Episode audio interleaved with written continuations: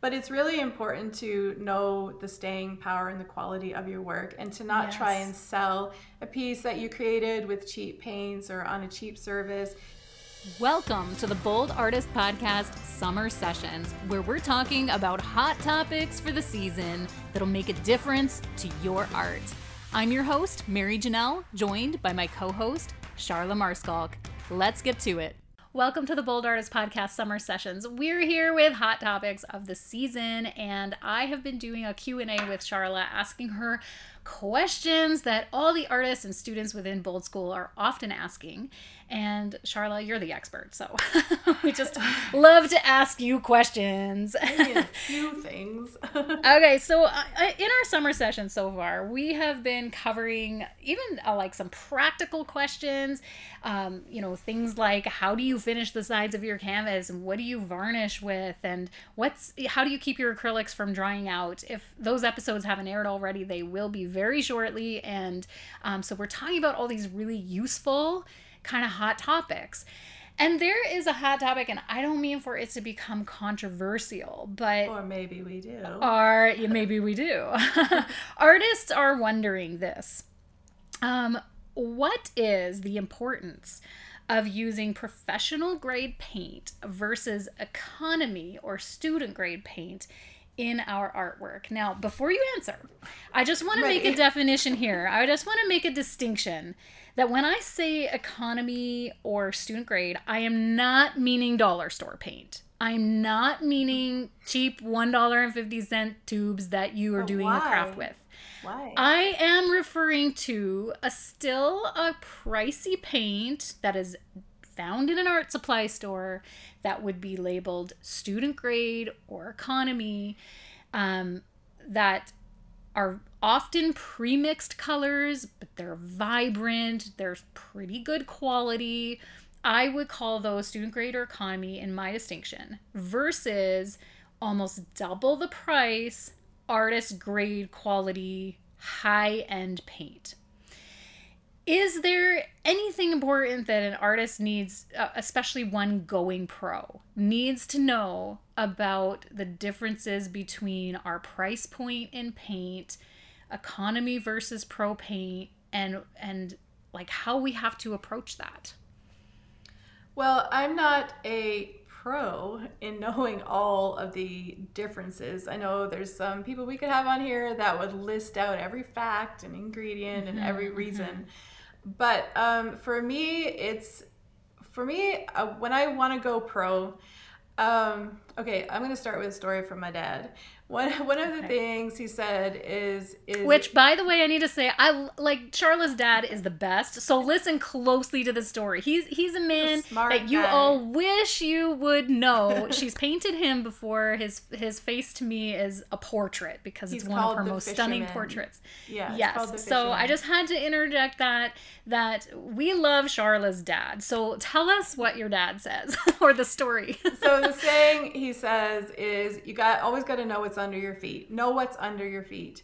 And mm. he's a hmm. fisherman and he became he started he started small boat fisherman and he worked his way up to big boat fisherman who would go 200 miles offshore and fish for crab and shrimp and um, he knows his stuff and he's like know what's under your feet because when you're 200 miles offshore i mean that's insane weather and you're out there spending a ton of money and fuel to get there and you, mm. you need the gear to hmm. get get the fish and get the catch but you also need to keep you and your crew safe because that's the most important thing is your safety but what's the point in being mm-hmm. out there if mm-hmm. you can't get the fish so he's like you have to have good quality gear and if you've got any interest in doing well in the business just spend the money and get the gear and it mm. meant it was mm. important to them because it was it was life and death but mm-hmm. i think when it comes to succeeding in life and doing well in in your vocation and doing well in business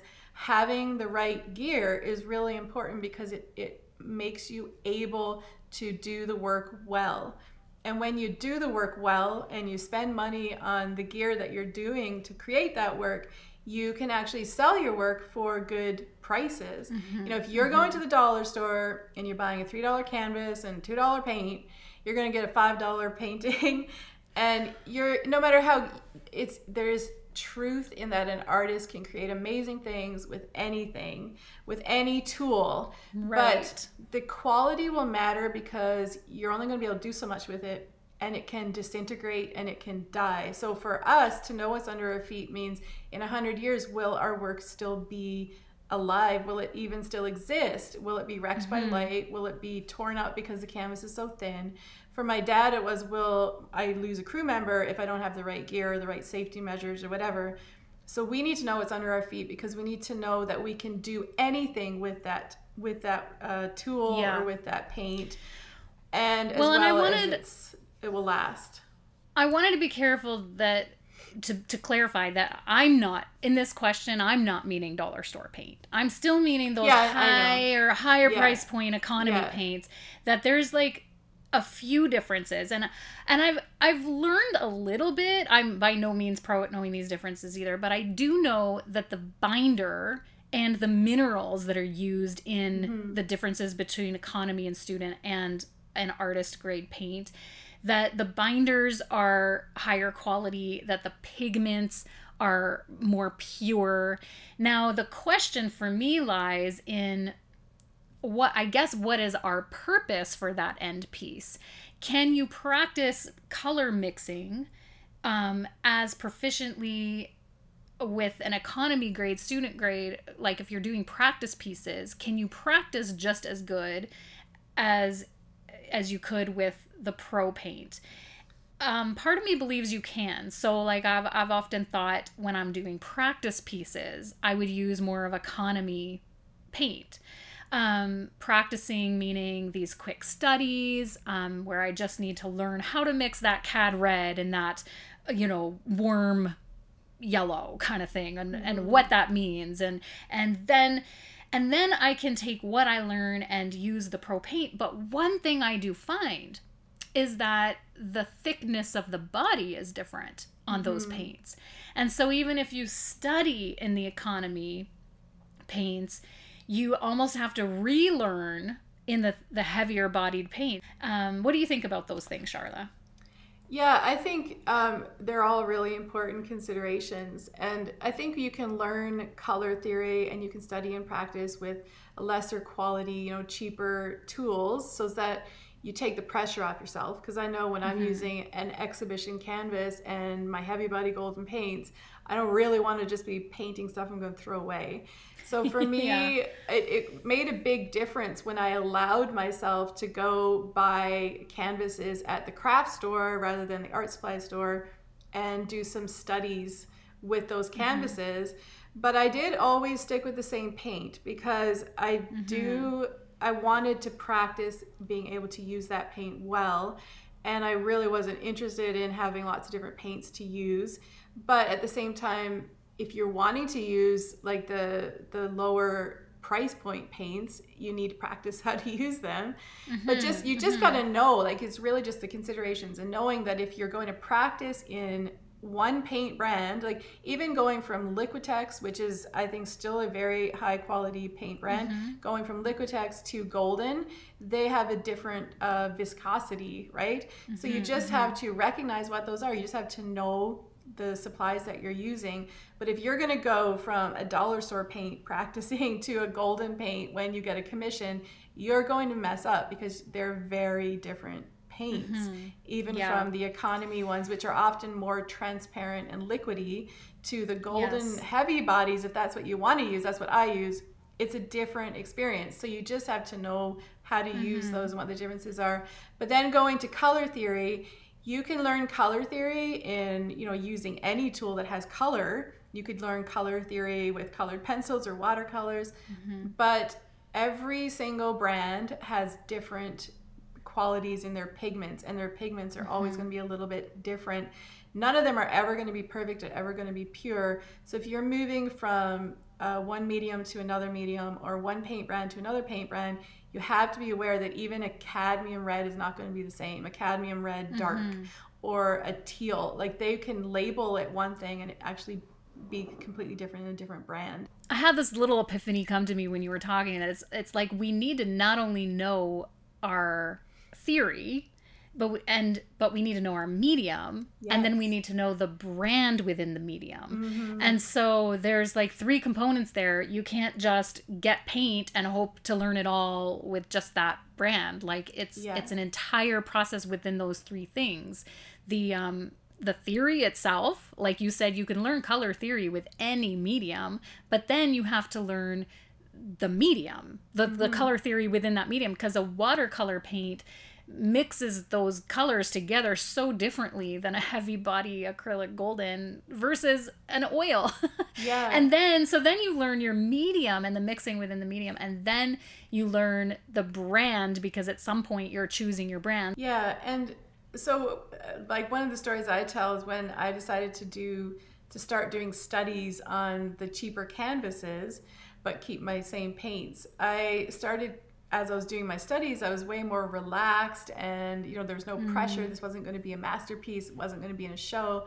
And then all of a sudden, I started creating pieces I really liked on these little Yeah. cheap canvases. And then the question arose to me like do i sell these for the same cost the same price do i put them in shows even though they're on a cheap canvas mm-hmm.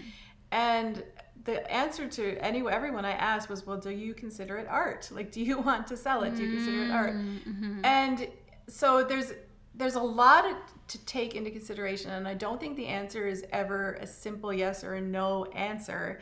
If you're an mm-hmm. established artist and you have a name and you have collectors they might want that piece and they don't really care because they mm-hmm. they are recognizing the value in your work. They already know that your work is is good and that you know you've you're a pro artist so they'll take this little study and like actually you can buy um like some like like a monet or a van gogh you can buy their sketches. I'm not, probably i don't know if i've ever seen a monet sketch but from a lot of these great classic artists you can buy their sketches and they're really expensive. So there is value in actually selling those that level of work as well. People are, will still be interested in it is as an established artist but it's really important to know the staying power and the quality of your work and to not try and sell a piece that you created with cheap paints or on a cheap service that you know is going to degrade and not last you have to take that into consideration when you're selling it and not not try to present it as something that it's not. It doesn't mean it's less valuable. Yeah. There's a lot of work that, uh, I mean, a lot of installation art. I don't even understand the installation artwork, but people pay for these pieces that are actually going to degrade and die really quickly. But they, they Mm. sell them for money. I, don't, I do not understand that world. I'm not going to be a voice in that world right now.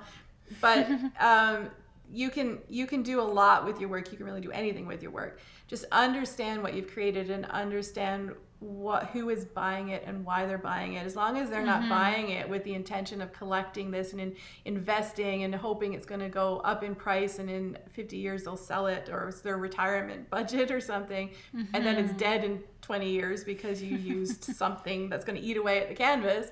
yeah You know, you can experiment, but know what you're doing. Just mm-hmm. understand what you're using. Know what's under your feet Yes. Know what's know under your what's feet. under your feet.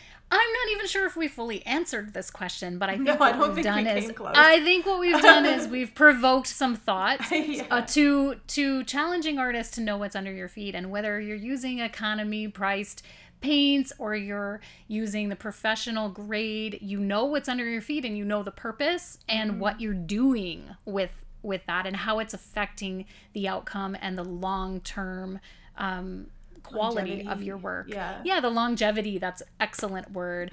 so thank you for joining us today on the Bold Artist podcast for this thought-provoking conversation in our summer sessions. Make sure you're on our email list. Go to boldschool.com. Find us here on YouTube, on the Bold School channel, and we're on all audio apps. If you prefer to listen on audio, you can hop on to Apple, Google, or Spotify. Look up the Bold Artist podcast, and of course on Instagram at Bold School Inc. That's right. And until next time, keep creating And know what's under your feet. and know what's under your feet while you're creating.